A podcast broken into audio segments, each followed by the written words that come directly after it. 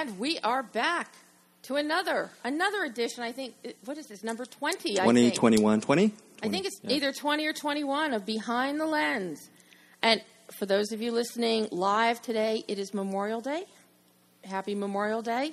Remember all of our veterans, uh, those that we have lost in battle, who uh, paid the ultimate price for us to be free and to be able to, in fact, exercise our First Amendment rights here on the air. So, very important day. Well, this is also a very important day for us here at Behind the Lens. We are transitioning because Lydia is defecting. She is going to be leaving us, moving across the country. I want to say yay and boo at the same Yeah, time. it's boo because we're going to miss her. Yay for her Yay for- yeah, yeah. good opportunities. Yes. But we have a big, huge yay. Of course, he may not think it's a yay, actually. Um, Jordan Johnson is here getting broken in today as our, as our new camera and editor person. He's going to figure out if we're good to hang with. first. Uh, He's- he's gonna He's fi- monitoring the whole he's thing. Right? he's going to figure it out. Um, And Brian's still here. and Brian is here. If Brian leaves, we're dead. Uh, no, I, I think it'd be better off. Brian is the straw that stirs the drink. Yes, he is. Yes, he is. But I have to say, I'm very, I'm very excited for Lydia. I'm very excited to have Jordan join us. Yes. Um, he came when I put out a call, SOS, saying, "Help! I need to find someone." Not that anybody can really ever replace Lydia No, um, no. for me, and you know that more better than anyone. I am replaceable, though, by the way. So just oh man, interchangeable you? parts. Just Oh, little wheel. Put me in But there. uh, but yeah, Jordan, yeah. So three different yeah. people. Wow. Three people said you have to talk to Jordan. Okay. And how did that interview with Jordan go when you met him? Officially? Officially, Officially? yeah. It was lovely. Okay. It was lovely. Okay, good. It was over cocktails okay. Good. I'm, I'm glad you, you had the water. at the backstage. Okay. At the backstage. Okay. Of course. You- You, know, the, anybody looking for actors for film crews, I'm telling you, that is the place to go. You get people from Sony, you get people from the old Culver. A lot of the employees there are only working part time because they are they're filmmakers and actors and actresses in their own right, and many of them, you know, have some very lucrative performance careers going on. So, that Great location in Culver City. yeah. Yeah. But Yeah. we got we have a fun show today um, at eleven thirty. We're going to be celebrating Memorial Day and family and whatnot with with now where's my notes? There it is. Ryan Nagata and George Edelman, uh, co-writers, and Ryan is director. George Edelman is producer of a new comedy horror film coming out on VOD and digital on June second. Amigo Undead. Amigo Undead.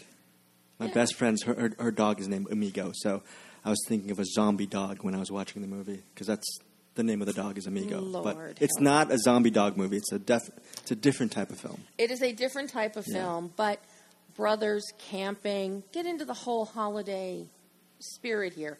But first, talking about family, Courteney Cox. Oh, Courteney, Cox. you know, um, I I really love Just Before I Go. Came out on Blu-ray mid-May, and you know, I, I feel that movie should get a lot more attention. Than Yeah, what- it's on VOD now, and I and I have to admit that I did watch it again, and I paid my money to Time Warner Cable. Oh, okay, okay, cool. So, in the second viewing, did you appreciate it more? even more because it was I could see more things, and I wasn't looking at it strictly from a critical point of view. Uh, I was able to sit and just enjoy what she was creating. Yeah, it's essentially just before I go, it was about Seann William Scott plays a guy, a down on his luck guy. He he's a manager at a pet store, I think, and and he's uh, he comes home and his wife is cheating on him, and she leaves him, and he des- he decides that his life really means nothing, and he, he decides to actually commit suicide, and it's actually kind of a really uh, serious subject matter Yeah. when you come to think of it, but know, Courteney Cox spins it as a black comedy, and it's about him returning to his hometown to settle a score with a couple of people, but along the way, family lovingly gets in the way of his plans and kind of comedic slash tragedy ensues. Well, you know, So- as we talked about a few weeks ago when we were talking about Courteney working with water, when we had our, our water theme Yeah. going with the Drownsman and Courteney with Just Before I Go. Um, and that was, uh, you know, an irreverent comedy. Courteney is prone to irreverent comedy. Yeah, and you know, speaking of Courteney, if you pick up the Blu-ray, check out the director's commentary because she has some really nuts and bolts lessons on the challenges and perils and the joys of indie filmmaking. And there's a couple of little kind of facts that I, I had no idea about. Like, for example, like she, the beginning of the movie, as you know, it has a very light, frothy kind of score, mm-hmm. And she actually asked director Gus Van Sant on how to actually score the film, what kind of tone did she want to convey. You know, because the movie itself is very serious, but the score actually, the, the light score underlines the whole kind of change in tone in the movie. So stuff like that. I had no idea that Seann William Scott had tattoos on his hands, so they had to color correct his Yeah. hand. So uh, a lot of really interesting stuff on that Blu-ray. And during the interview, which we both We were at, yeah, yes. yeah, I talked to Courteney, and she explained how just before I go was a complete family experience for her. I, I'm, that's who I am in life. I'm really close. I, I'm, I'm all about community, family. So it, it was that way in making the movie. It was that way in finding something. I mean, if I, as I name the movies I love, they're all about family. I love family drama. I love, you know, ordinary people. I love all those movies. Kramer versus Kramer was one of my favorite films. Anything to do with real life, real people. I mean, my family alone is a lot of these characters in this movie. So yes, family is important, and I relied on a lot of family for uh, in making it as well. I mean, Coco sings in it. Johnny, my fiance, him and Gary Lightbody, Snow Patrol wrote three of the songs, original songs in it. Um, David's in the movie. And that's ex husband David Arquette. And obviously, to save a little bit of money, they shot scenes from just before I go at her house in At her house, yeah. yeah. So So now, and you know, I had a chance to also follow up. We heard Courteney talk the other week a little bit about uh, a first-time director filming in water, the challenges of that. Mm-hmm. But what a lot of people do, still may not realize is that Courteney is it, she's not a first-time director. She directed a Lifetime telemovie, and she directed about twelve or thirteen episodes of her series Cougar Town. Mm-hmm. But when, as any director will tell you, when you make the jump from seri- episodic TV to feature film, there is there are some differences. But Courteney has a really great perspective on it, and here's what she had to say about that. Courteney, you're no stranger to directing. You've directed mo- at least a dozen episodes of Cougar Town. You did a Lifetime movie. You did a short. Do you find a learning curve between going from episodic television into feature film? I think it's. I, I, I know this seems strange, but you have so much more. Well, obviously, you have more freedom when you do a feature. It's easier to tell the story. To do episodic television, and, and I can only speak on. I've only done Cougar Towns, but you want to make. You want to do something that sets yourself apart from every other. You got to follow the format, but you also want to do make your own mark on it.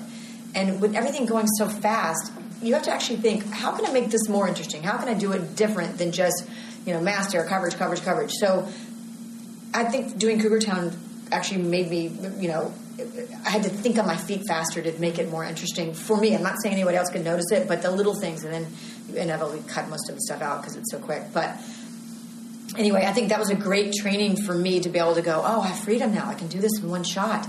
I don't have to go tight there. Oh, this is great. I can use long lenses. I've, I don't have to do it on the soundstage. It just it, it's nice to direct and have freedom. And I'm really specific about the way things look, and that's fun. I, I, I, I like to have that freedom. And you could tell when we were talking to her, she truly was excited yeah. about the feature film experience. You know what's also interesting about her is because of her career, her prolific career, she could have actually, I'm guessing, transitioned to feature filmmaking with kind of close to a romantic comedy or drama tentpole type of mm-hmm. film with a, bigger budget, but with, uh, you know, probably not as good material. So I think with her first feature directing debut, she went for the material, she went for the script, and, uh, you know, kudos to that. So I really enjoyed the film. Yeah, and that Yeah. that's something that we hear so often from actors and from directors. It's it boils down to the page. Yeah. It boils down to the page. You know, the printed word. What is inspiring them? And, you know, when it comes to inspiration, I think one of the most inspiring films of the year just opened this weekend, Tomorrowland. Ah, Tomorrowland. Yeah, yeah. Yeah. It had a re- lot of vision, and it made a couple bucks over the weekend. It made a couple bucks yeah. over the weekend, but, you know, it also has a, a few little flaws in it. Now, I'd have to say, technically, Right. Brad Bird and his team, Scott Chambliss, the production designer, just went above and beyond with those huge set pieces that were built. Um, they did not do CGI on this whole film. Uh, but I think there were some wasted opportunities. On the good note, though, I love Britt Robertson. She's a great lead, and I think she really anchors the film. You know, even though George Clooney's prominently in the trailer along with her, I think she it's really her film.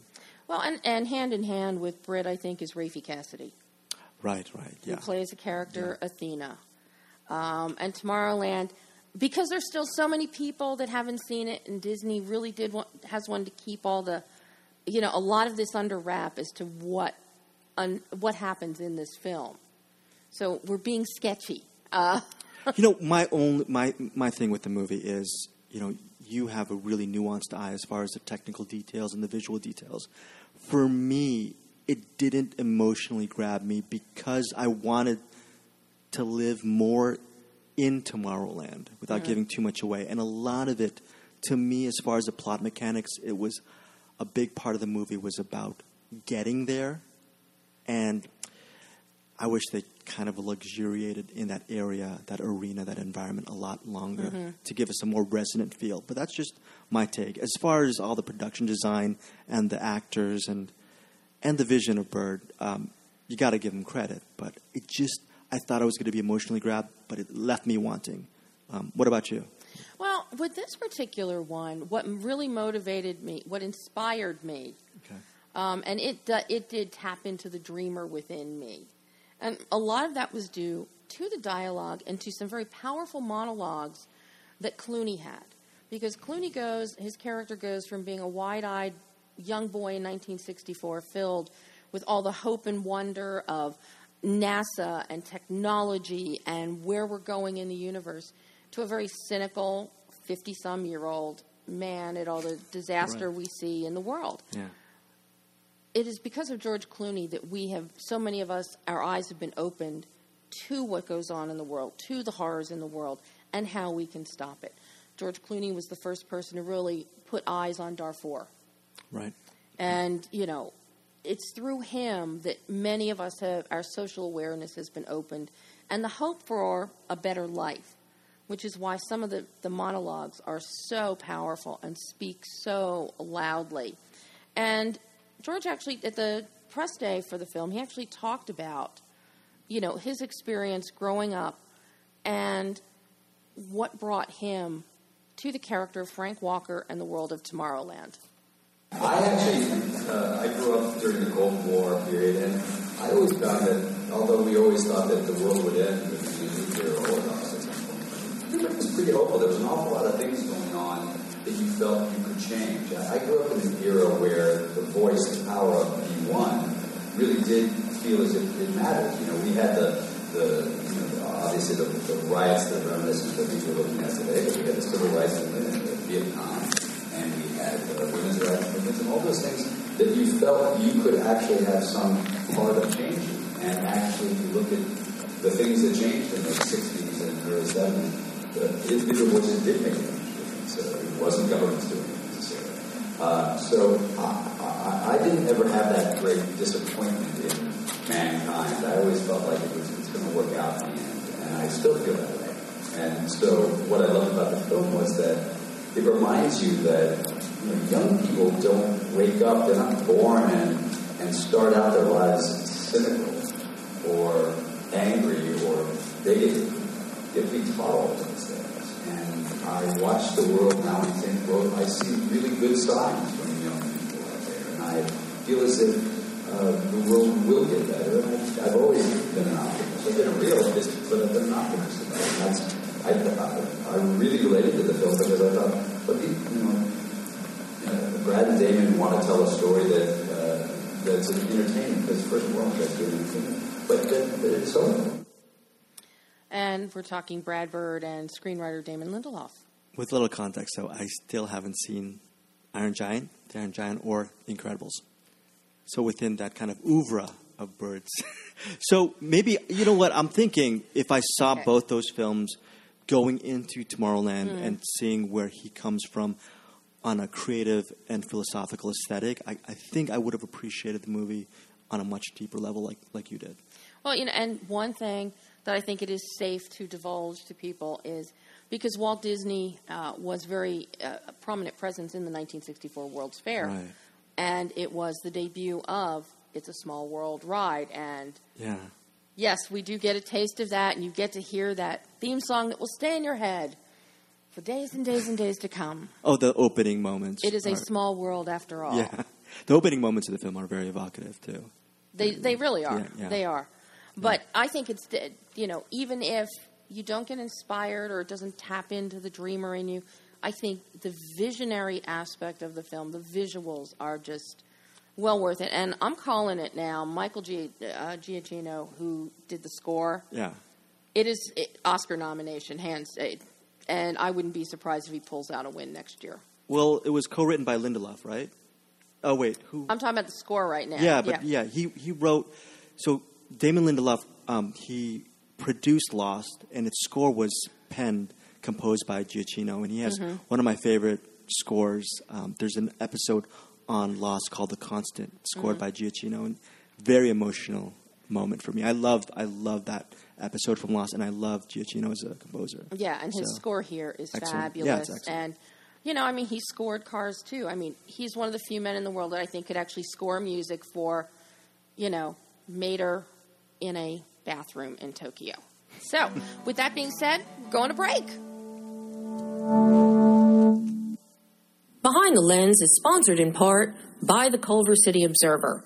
Located in the heart of Screenland, Culver City Observer is available in print and online at www.culvercityobserver.com.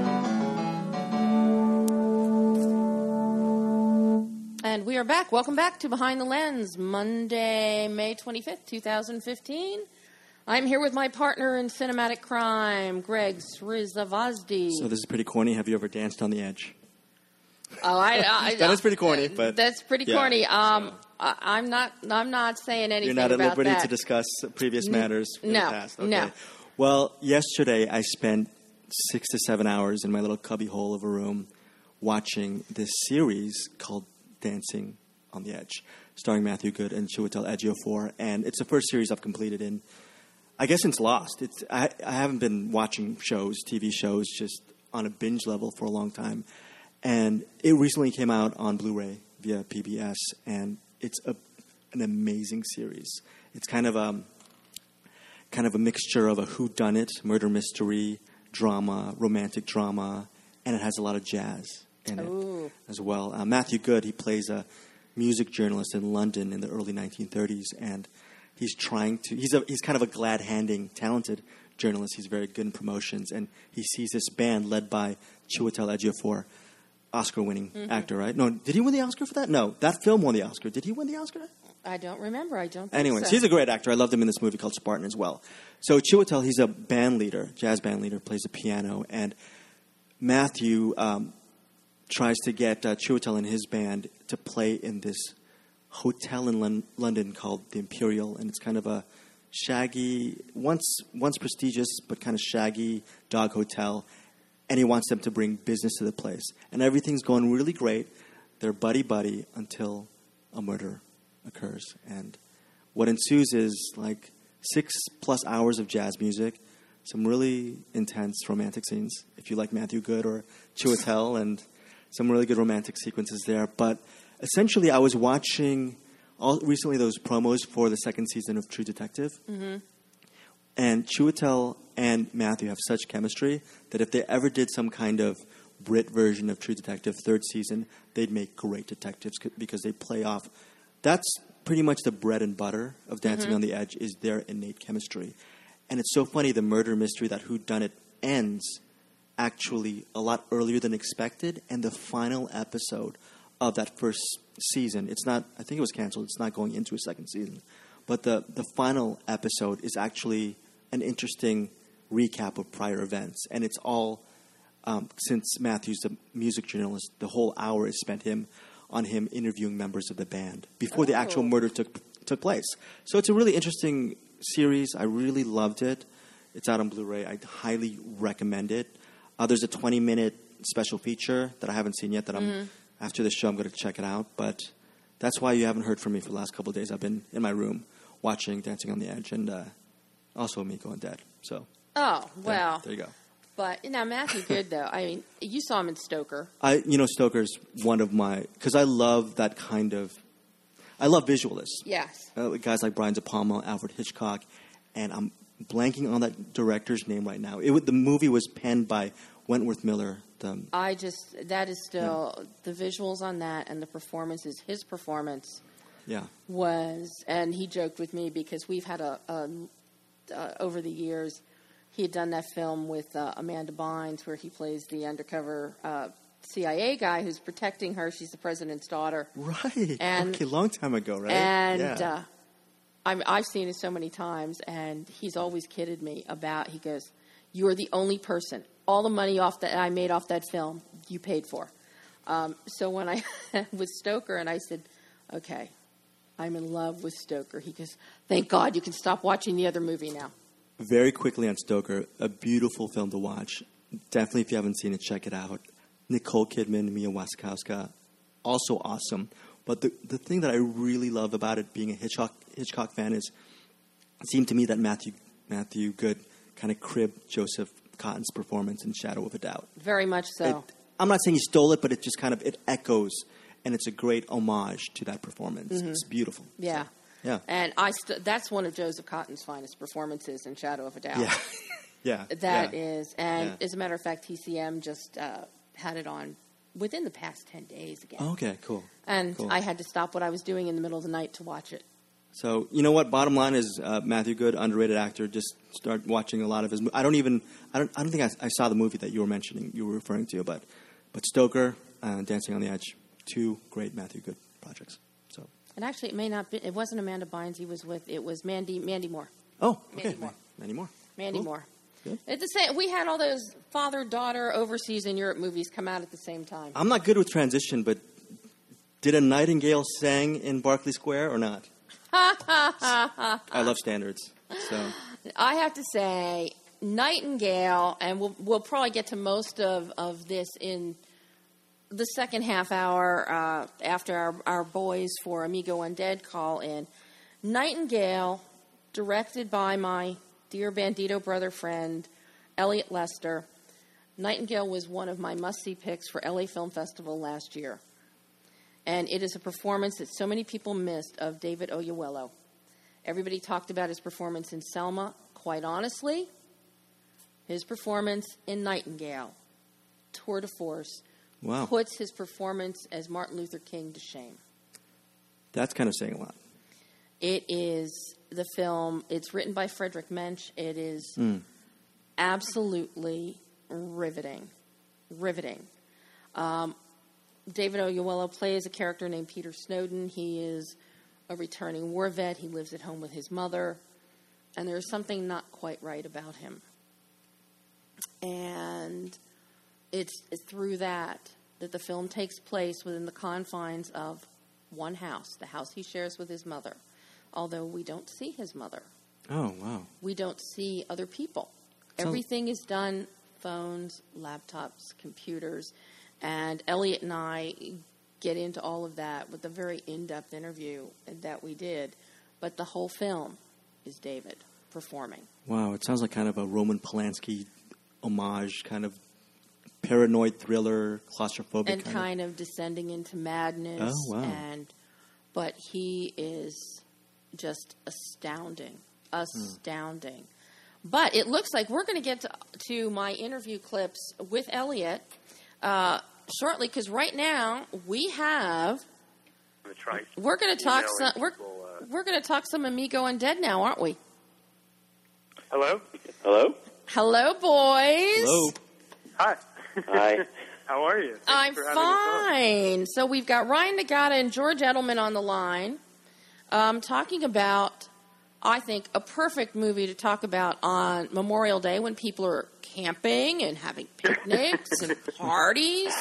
Um, Amigo Undead. Guys, this is, I don't know if Annie told, your publicist Annie told you, but it's campy, it's cute, it's comedy horror, there's silly movie references, you've got character and horror cliches, but it's all done with this great loving touch. There's actually moments of sweetness in here in a horror film.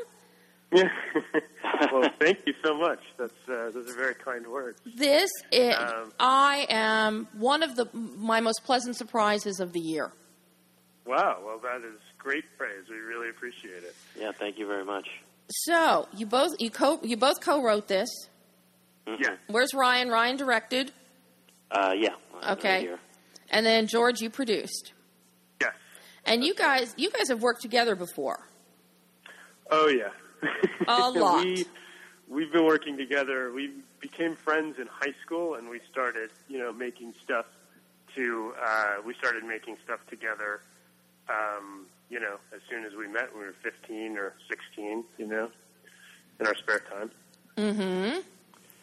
And, And, uh, but now yeah, you've kind of never ended.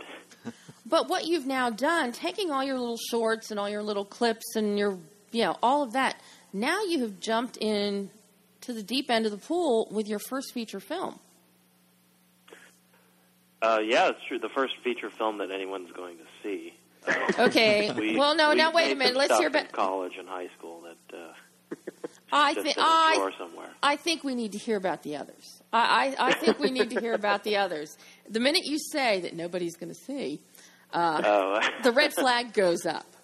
Well, you know, we, you know, like a lot of people, I think, of our sort of era grew up with the camcorders and, you know, you had access to making movies and videos and stuff. So we had it in our minds very early on that we wanted to make feature length films. So we were attempting that uh, probably before we were ready to. and we were trying to sort of string together feature narratives and spent our summers and our free time filming and putting these things together, editing them on the earliest video editing stuff there was. And in a way, it, it sort of contributed to our learning about how the process works in a trial and error kind of manner. So, uh, yeah, there, there, there's some movies in a drawer somewhere that we made a long time ago. Now, what made this the right time for you to jump into a feature film, and specifically a film like Amigo Undead? Well, we uh, George and I have done all kinds of, uh, and uh, I've directed some television sketch comedy on television, but we always really have had a, a passion for feature films. That's that's kind of what we wanted to do, and and we've and I, I think we we got to the point where we were pitching web series and that sort of thing to various companies, and I think we just realized we, if we want to make movies, we, we really have to just go Make a movie. and make one. Yeah. Yeah, and so we sort of the reason it was Amigo Undead was because we wanted to do something that sort of touched on our sensibility, our weird sense of humor. Sort of, sort of felt like you said, like a movie, movie related, movie jokes, and sort of film savvy. And we wanted to do it in this sort of like horror comedy genre, which is easier to do in some ways on the cheap. Uh, and so, you know, we kind of it became something we could we could manage to pull off given limited resources and limited time and you know within it, it was actually a script we had that was a much bigger concept but we stripped it down to the bare essentials to make like how do we make this more fun more more indie and more doable for us you know How tough was it not shooting in a nice air conditioned room all the time and you're kind of shooting out in the elements with all that heat? Uh, was it a lot easier than it looked, or what's the challenge in kind of braving No, it those? was harder. it was it was way harder than it looked. It was uh, it was the blistering heat in the desert and then freezing cold at night. Like we had a two week shoot basically with only one day off, I think, and or maybe two days off. But it was like just so much temperature craziness. It was like we went we went from a week of days where the days were so hot in between takes, actors like ran into the cars and blasted the AC, to then nights that were so cold they were running into cars and blasting the heat, and you know kind of the that was the spirit of the process. But everyone had fun with it, and you know it it kept a good mood throughout, which I think translates. So, how did you go about? Since you already had this script before, what was the the genesis of the script? What prompted this? I love the idea of the two brothers. One's adopted, uh, and he's Asian, and the other one is kind of a buffoon. And it's always the mom likes you best. No, mom likes you best. And they become Right. estranged, but they get together for a birthday party under false pretenses. Um, where Yeah. where does a story like that come from? Are these from antics that the two of you have perpetrated? Uh, You know, it's funny you say that. It, there is a little bit. There's a little bit of that to it. Uh, Ah. The movies we used to make, the shorts we used to make, we would almost always be out in the desert. Because living in LA, it was just like you can drive out within an hour. You're in the desert. You can make a movie. It's, it's visually interesting, and it's a bit of a departure. And nobody will bother you. Right, nobody for will bother part. right. And so we did that, and it kind of was like the experiences of going out there. And we would always joke, like, oh, what if accidentally someone died? And what if we decided to bury them? And then it sort of like spiraled from there, this humor of like, this dark humor of that kind of nightmare unfolding. And, you know, it, it was something that was kind of germinating in our heads for a long time because we did all this, all this shoots out in the desert. So in some ways, this weird uh, assortment of characters on this weird misadventure in the middle of nowhere felt very familiar to us. So, how do you go about then stripping it down from your grander dreams with your original script into something, shall we say, affordable? Yeah. For- uh, well, I think one big way we did it, and Ryan can probably speak to it on the director end better than me, but I think one big way we did it was you just sometimes you have ideas you put in a script that aren't necessary for the story, but are just there because you think, wouldn't that be cool? You know, or like, wouldn't that be fun to do? And when you're really talking about what makes the movie a good story, a lot of times you don't need that. And in some ways, when you're stripping it down, you end up getting a little more creative, I think, and making funnier decisions. I, I think the version we ended up with is the better version. Uh, Ryan, I don't know if you have. any- Yeah, I, I was just thinking about uh, production value and and how you strip out a lot of that. Uh, I mean, there's a lot of uh, locations that were in the original script uh, that we just stripped out, so it's really like out in the middle of nowhere now. And I think that actually makes it scarier in a lot of ways because they, they're in this weird desert area where there just doesn't seem to be anybody, not even any roads, uh, really. So it it makes it scarier in some It, ways. it lends itself to the plot a little bit better too, because yeah, they're you know they're really out there, and there's real danger at, and and the kind of people they interact with could become a little more eccentric and funnier as a result. I think. Now, Can you guys talk about just uh, picking Randall as, as your lead? He's just such a great straight man, and he he doesn't really need to say anything, but he's just inherently funny. Um, can you what what is it about him that makes him a special lead for you guys, especially with your film? Well, I think you kind of hit the nail on the head with that. With um, Randall doesn't uh, he, can say these ridiculous things and uh, and and say it in kind of a deadpan way, and, and it's just hilarious. I we were fortunate enough to meet Randall through Channel 101, which is a kind of an internet uh, festival in Hollywood, um, and uh, and we knew him from that, and uh, we had always kind of admired each other's work, and so we just asked him to be in this, and, and this was before the interview, uh, so I think he was a little more available then. he was already kind of an established uh, presence. I, I think another book. thing when we first started writing it, it wasn't. We we, we changed the script for for him because we had this thought we were trying to cast the part and we couldn't really settle on someone. And we kept thinking, who's the best straight man we know? You know, who's going to do that the best with all these wacky other characters and performances? Hmm. And Randall came to mind. And so then we thought, well, actually, we we changed it around to make it to suit it to Randall, and I think it opened up so much more in terms of the script. And obviously, Randall's great, and we were very happy with it. But just kind of one of those things that you know wasn't always the plan from the get go, but it ended up working out really well. Well, George, let me let me ask you, how excited are you now with Randall's success on Veep as you know Danny Chung, and now fresh off the boat? I mean, it is you know it's a hit for ABC, and his mm-hmm. character of Lewis. How fortuitous is this timing? How exciting is that? That you know you've got that audience that may Yeah, follow to the film.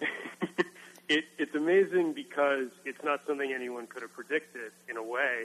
And I think, you know, it's strange or maybe a little corny to say so, but I think if you make decisions, it's not always true, but I think if you make the right decisions for your movie because you want your movie to be good and you work with people who you genuinely think are funny and talented, things like this maybe are a little more likely to happen because you've put yourself in a position where you're you made a good creative decision and I think other people realize, hey, Randall Park is really funny and he's great and we want to see more of him and it kind of like translated you know, it felt like it was it was appropriate. It it doesn't surprise me, I guess I should say. And Mhm. I think that uh yeah, it's it's great for the movie and Randall's been a great champion of the movie the whole time too. So we're very excited about that. I guess this is kind of a weird question, but in a in a way, was this a personal film for you guys? Because you know, growing up, did you guys ever, after a long day's work, just go home and play video games, or did you have like stupid friends who'd have Mad Libs in their in their backpack? you know, you, you you get a group of guys together, and we're kind of dumbed down so many ways. Um, so, in a way, does this have kind of a personal resonance for both you guys as writers?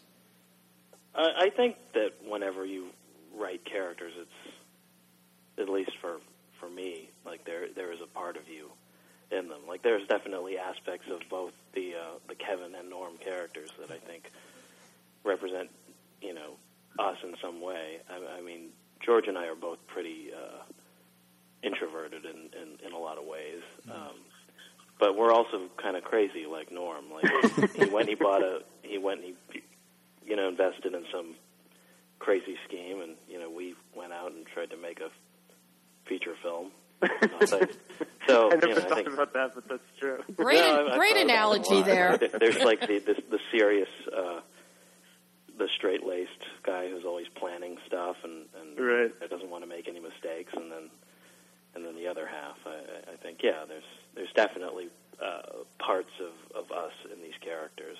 Yeah, I think that uh, we both kind of thought when we were writing the Kevin character, Randall's character, that there was a part of us that really connected to, particularly this idea that, you know, someone stops him on the way out of work in that early scene and says, "Do you want to go do something?" He's like, "I kind of planned on doing something different," and it sounds stupid, but to us it made sense. We're like, "Yeah, we're we're kind of like that," and it seems like, well, that's part of what this story is going to be and who this story is about. So it is personal in that way, and you know, like you said, all the crazy dumbed down guys in the desert thing. That you know, that we come by that naturally just because we made all these movies out in the desert in shorts with all of our buddies, and you know, people act weird and silly, and that that all fed into that for sure.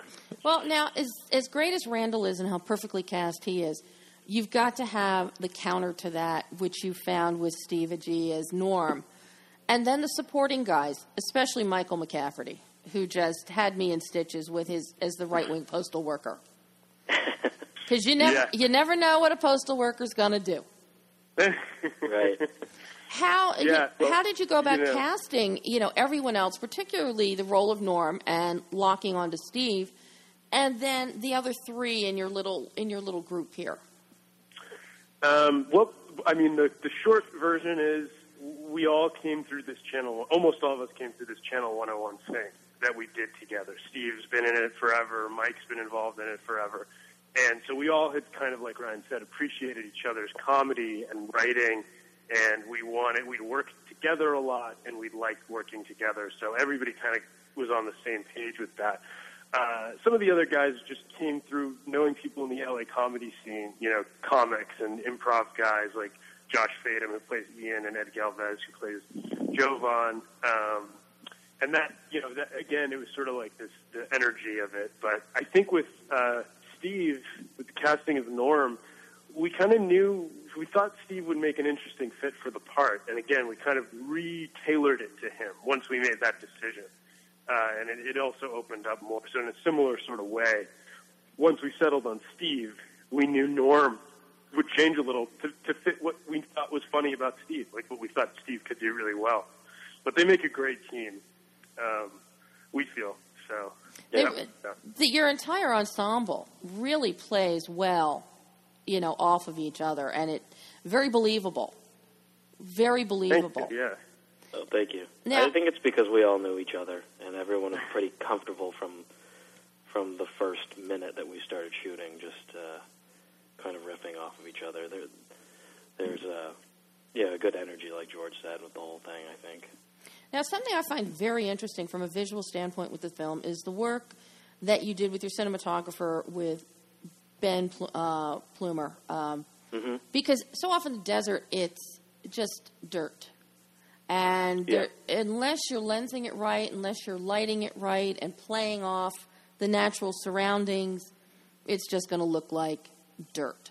You have you have texture going on here how did you go about designing did you storyboard did you shot list and what were the considerations for designing the visual look of the film to give it some depth?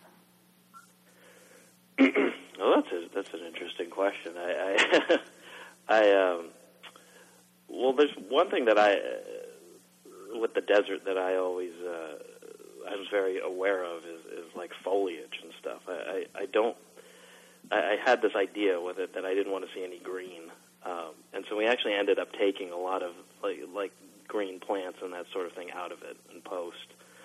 Um, and uh, and gave it kind of this contrast the dirty look. Um, I, I, I just thought it, it should contrast what um, the, the the city looks like earlier with, with Kevin, how he's going into this weird uh, world. Um, Yeah, But, I think you you know, I- talked a lot about your color palette and how you Yeah. really wanted to stick to it, and you can see it in a lot of the scenes throughout. It sort of it it changes and grows as the movie goes on, and it's kind of an interesting thing to watch visually to see the the way you change the color palette through the Yeah. course of the movie. I, it was storyboarded beforehand, uh, just very loosely. But you know, we're we're shooting like I don't know how many pages a day. Like it was like we we shot, shot for eleven days and uh, like a you know a hundred page script. You know, you can do the math. But So you're doing about Yeah. about nine, ten pages a day. Yeah, it was crazy.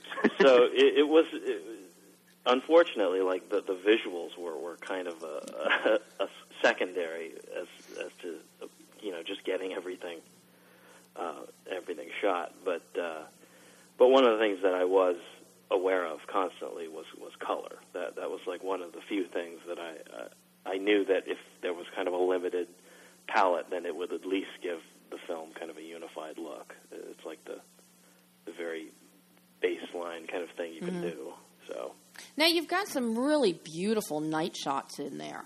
That that they're very lux- they have a luxurious feel with the inkiness of you. the black. Did you shoot day for night, night or night for night? What? How did you do that? No, it's shot uh, night for night. Uh, for the most part, I'm trying to remember that there might be a couple of things that are just sort of shot kind of in between. kind of like dusk.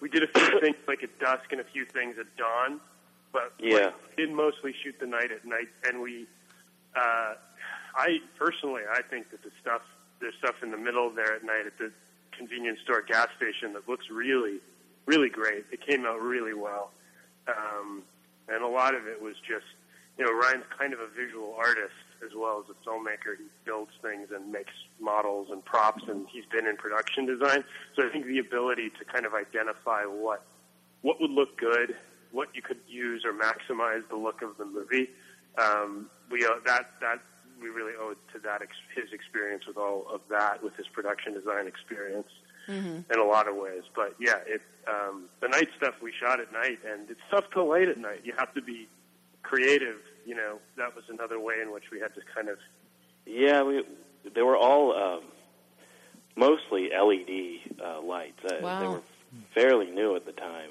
Uh, I think there's a lot more. You know, I w- you should. Uh, I wish Ben was here; he could talk about it more. But we didn't have very much, so he he did a very very good job uh, getting it to look, you know, a, lot- a lot nicer than uh, than the equipment that we had. Um, uh, Now I know you were shooting digitally. Uh, what were you What were you shooting on? What were you using? it was a red Scarlet. Red.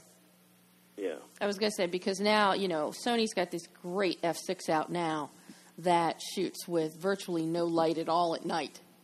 Yeah, I've seen that. It's it's it's crazy. It almost doesn't look like night, really. It, it's like a weird. It has it has a thing. Even though weird te- like, it has a weird no light. Like if you were there in person, it would seem like pitch black. But but it works Oh. really well for horror films. yeah, Oh, yeah. yeah, it does. I, I it, it's funny. George and I have been doing this so long now since um, since high school, and and there's like there's so much more you can do now with uh, with equipment. Like we were shooting like on mini DV in the old days. right. I, I was shooting on Super 8 in my day. You know, just in layman's in layman's terms, for you guys, how important is it just running through the festival circuit and and showing your film out there to different audiences from all around the world? How how has that experience been for you um, with your film? you know, it was it's it's a unique thing to get to see, even if you could, if there's festivals we didn't get out to. There were a few of them we couldn't make it to, but for me, it was really cool uh, from the writing perspective to see what jokes play in different places and why and how. You know how the reaction varies from place to place. Um, some some you know the movie always gets laughs, which is great. It gets laughs throughout, but there's some things that seem to play really well in some places, and in other places it would be something completely different that they love, you know, and that's a cool learning process. And it's cool because you get to see you you get to share the movie with people who are fans of movies, film fans, and the people who go to horror fests or comedy fests are, you know, they're they're like us, and they get what we're doing, and you know that's that's kind of cool too because you want. uh you want the kind of people you make the movie for. When you set out to make a movie, you kind of think, well, I think it's the kind of movie I'd like to see, and it's very rewarding to know that other people out there are enjoying it. It's it's the best part of it in a way. hmm Well, this Festivals are always fun. and now everybody will be able to see Amigo Undead on June 2nd, correct? June second, yes, June we're really 2nd. excited. VOD I- and digital, yeah. courtesy of the smart people at Gravitas who were who were intelligent enough to uh, Yeah. Take the distribution for this for you. Yes, absolutely. We're very happy and excited. Yeah, June second. So that's VOD, digital. When's DVD coming? You know what? I don't know what the plan with DVD is. People are asking, and we don't have any. There isn't a current uh, timetable on that. So we'll, we'll. I think we're going to see how this goes first, and you know, and then kind of figure it out from there with Gravitas. But uh, that's as far as I know right now. But um, you know, everybody's consuming their movies digitally these days, so that's kind of the that's the go-to place. Well, I'm still a go-to go to the theater girl. So, Oh yeah, yeah. I, guys, There's nothing like that, but you know. guys, thank you so much, Amigo Undead, Ryan Nagata, George Edelman, and I can't wait to see what you do next. Thank you so much. Yeah, thank, thank you for you. having us and taking the time. It was really fun. Oh, Thank you very much. Thanks, guys. Bye. Thank you. Bye. And that was Amigo Undead. Very quickly before we go to break, it's worth watching a second time because there's some really great one-liners in the film. oh, they're terrific. Very terrific. funny stuff. Very good Yeah. stuff. So we're going to take a quick break, Brian, and then we'll be back to hear what Elliot Lester has to say about Nightingale.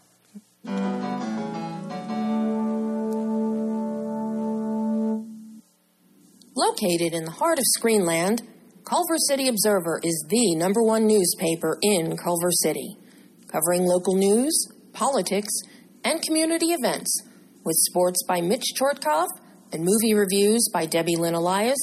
Culver City Observer is the place to go to be in the know. When you think Culver City and the heart of Screenland, think Culver City Observer. When you think movies and movie reviews, think Culver City Observer. Culver City Observer, a division of Arizona Newspaper Group, is available in print and online at www.culvercityobserver.com.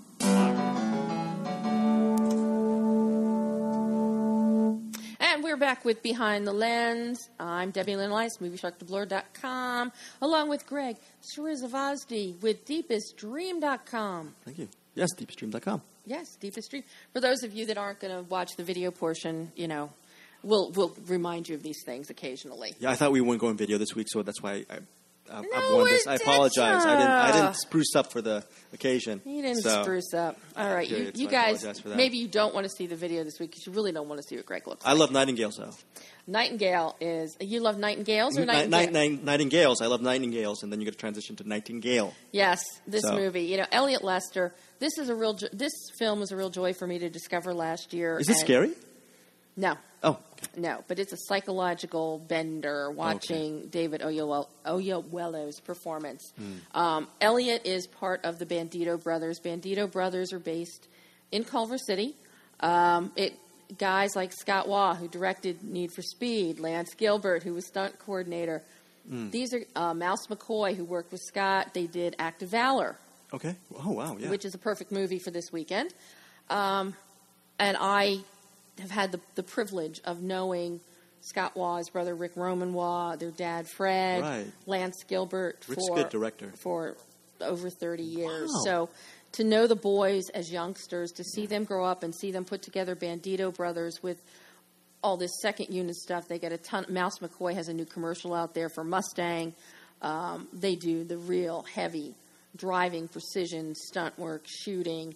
And Elliot, in addition to Nightingale, he's done music videos, he's ah. done commercials, and he went from Nightingale into a web series called Chop Shop that was very cool. Okay, very cool. cool. Mm. So for me to see one of my boys, you know, put out a film like Nightingale just makes me very, very happy. And it was one of your favorites from last year's LAFF. It right? was it, definitely one of my favorites, and it remains one of my favorite films of the year. Now that it's actually it'll be on HBO on May 29th. Okay. But you know, it's an interesting story. It was written by Frederick Mensch, um, and I asked Elliot for, to start off with, how did the story come to him, given his music video background, and you see the fluidity of camera movement within uh, Nightingale. You know, what made the, what tailor made this for him? I mean, if you want to go about how the script came to me, I had another movie I was doing at the same time. Um, I, I, you know, my producing partner Josh Weinstock, who's a wonderful guy, he said, "Listen, you should read the script." He gave it. He literally gave it to me on a Wednesday, and I picked it up. and I couldn't put it down, and something spoke, spoke to me in, in, know, just artistic terms. It was like, I have to make this. It's one guy, camera, script. It's a way of relearning your craft. It's like if you want to find your voice, how are you going to do it? So let's take it back to the basic, basic tenets of cinema. I never thought about it in terms of scale. I just thought in mm-hmm. terms of like, this is a story I feel I really want to tell because the character is so interesting. And Frederick's script just spoke to me. And unlike with a lot of movies, I'm sure you know, it didn't take two years to make. It Right. took weeks to make. We optioned it on the Monday. Uh, we went to see Katrina Wolf at BN Films. She greenlit it within a matter of a month, and we were off and making the film. Shot it over, you know, a few weeks. Um, I met with a lot of actors, though. I will say that we definitely met with a lot of people. But there was something. David had been on my radar as a guy who'd been in films, uh, hadn't done an American leading role. Um, so when his a- he, when his agent called, they were like, "Look, just meet him." I, uh, you know, of course, you want to meet new talent, Sure. but I wasn't expecting what I met in the room, which was I don't know if you've met him, but there's a No, I haven't. you you- there's this um, there's a spiritual connection, and I use that in the broadest sense. The man just emanates, and he speaks the truth. He is an, an artist in the senses, and I, I try to align my, I try to align myself with that. You're an artist looking for the truth. I'm looking for the truth in the character, the truth in the story, and the honesty. And he's, he was just like, look, you know, he's like, Elliot, I don't know if this is going to work. I don't know who this character is. I don't even know how to begin prepping this part. I just know that if we do it and we try, we might make art. We might make something great, and there might be blood on the wall. You know, so you know, we shook hands and he walked away. And he came up to me after the meeting. He said, "Can you just do me one? Can you just do one thing for me? Can you just let me know quickly if it's not going to happen?" And I've of course, of course, you know, I hadn't made my mind up. Mm-hmm. So I went home, and then he sent me this beautiful letter the following day, which was an actor talking about commitment to a role. He was telling me about how he'd this play in London where he'd been shackled on, on stage for like three, four hours. And what you're hearing in that is passion and commitment, not a guy who's just showing up because I've worked with actors who just show up for the paycheck. Yeah. And that's fine as well. That's fine. You need those films. And but as we got more in depth, and we're going to go out of order here, and we're going to jump to clip four in a second, um, because the visuals are a real strong suit here. In addition to David's performance, the cinematographer uh, here is Peter Vermeer, and if you recognize the name Vermeer, yes, he is a direct descendant of Vermeer, the master painter. Uh, no cousin, direct descendant. And uh, it was something that Elliot did not know. They'd been friends for 18 years, and he learned it. But the visuals are so key here. And here's what Elliot had to say about designing the visuals. How did the two of you develop this visual language, this, happy vi- this visual tonal bandwidth, the col- the use of color, the saturation, which yes, it, it goes with the whole, you know, the surreal aspect of Peter Snowden's mind and his reality. But the way you use the camera and the way you use light and color, how did you two So we, design we you this? know, there are when you're shooting like that and you, you have one actor, you've got time to prep. Mm-hmm. We prepped and prepped and prepped. There were no mistakes. And I, I say that in the sense of we worked off what I, I when I do a movie or a project, I do what's called a Bible. And Peter would come in and meet with me, and we would turn pages, read the scenes, and we would write down ideas, and we would form a shot list with colours and images mm-hmm. from not from films per se, but from photography and art, mm-hmm. you know, or like a line that would inspire, and we would map out the entire film. You know, obviously with the blocking, you know, David, I, I we would work together on a blocking, I mean, but the color palette was, you know, would get filthier and filthier and filthier as he starts to strip back. Mm-hmm. You know, it's like staring at it's like going to Vegas, you know, mm. at night and you stare at it in the beautiful neon, and in the morning when they're cleaning up, it's kind of ugly. And we had an amazing, we did have an amazing crew. You know, we. You, you know, Peter's light is very, very specific. We wanted, we didn't mm. want anything to feel too directional, except at the end when the lights moved to the house. Mm-hmm. Uh, but we wanted it to feel very bounced, and you know, or, or, you know, summer, late, late summer. Mm-hmm. And sadly, that is all the time we have today, once again, at The Wire. So we'll hear the rest of what Elliot has to say next week. We've got uh, some more guests calling in with some new films next week. And until then, behind the lens, tune in, log on.